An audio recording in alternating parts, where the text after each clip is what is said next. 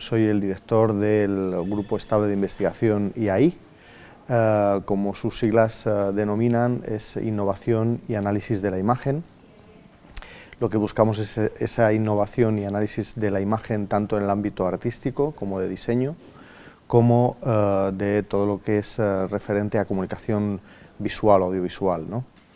Eh, los componentes, bueno, pues eh, ahora mismo en la actualidad somos tres doctores de la, Facultad de Comunicación. Eh, además contamos con la ayuda desde este año de una doctora de la Facultad de Bellas Artes de la Universidad de Granada, que es Carmen Bellido. los otros doctores son Borja López Barinaga, Virginia de la Cruz y también con un licenciado en Bellas Artes que es Josué Juárez. Eh, el proyecto que llevamos a cabo en la actualidad, eh, fundamentalmente, porque trabajamos en tres proyectos, pero el proyecto que yo dirijo es Dios en el arte contemporáneo, eh, la espiritualidad en el arte, trascendencia y espiritualidad en el arte. Y trabajamos en dos ámbitos paralelos que quieren llevarnos a un mismo fin.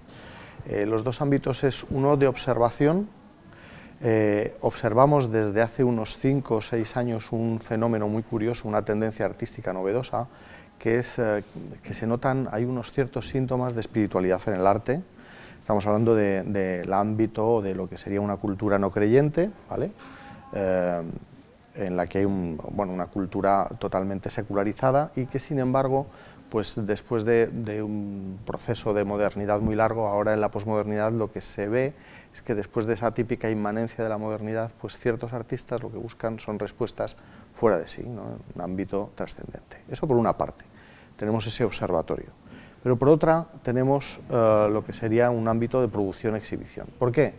Pues porque también eh, nos hacíamos una pregunta en, otro ámbito bien distinto a partir de lo que son las exhortaciones, las invitaciones de Juan Pablo II, Benito XVI, a los artistas, incluso no creyentes, ¿no? de participar en lo que es la creación de imaginería eh, sagrada, de imaginería sacra dentro de los templos, ¿no? porque hay una larguísima tradición en la historia de la Iglesia. Entonces la pregunta que nos hacíamos es, ¿el fiel, el creyente contemporáneo está preparado para eh, contemplar, rezar, reunirse eh, con, Dios mediante imágenes que no sean los típicos retablos de un par de siglos, sino que puede llegar a esa trascendencia y a esa oración mediante imágenes de vídeo o fotografía, ¿no? es decir, con lo que son em, lenguajes eh, contemporáneos artísticos. Entonces, a partir de ahí empezamos a realizar unas piezas, son unas videopiezas, se denominan homorans, unas piezas que a lo que invitan es eh, de, alguna de, alguna manera al recogimiento y al encuentro, como decía eh, San Ignacio de Loyola, una composición de lugar para tener un, diálogo con, con, el Señor. ¿no? Eh, como universidad católica, que tiene además la única universidad católica en, en España que tiene estudios de bellas artes, lo que nos preguntamos es si estos dos fenómenos incluso pueden tener relación.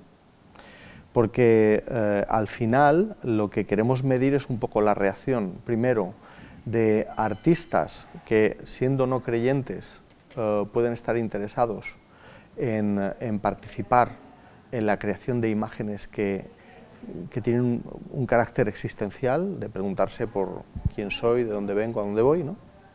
sin ser religioso, pero con ese eh, aspecto existencial y por otra parte también formular o explicar a, los eh, creyentes, a los fieles y por tanto medir también la reacción que tienen frente a estas obras audiovisuales, ¿vale? Mm, con nuevos formatos como puede ser el vídeo, un vídeo que está en bucle, que eh, si puede realmente también cumplir la función de la típica imaginería tradicional ¿no? que, se reúne en el templo y en la iglesia. Es un momento muy interesante de nueva evangelización, de, sobre todo de Atrio de los Gentiles, y, un buen ejemplo de ello sería eh, bueno, pues la, participación por primera vez en la Bienal de Venecia del eh, Vaticano, y ha invitado a tres eh, artistas no creyentes. ¿no?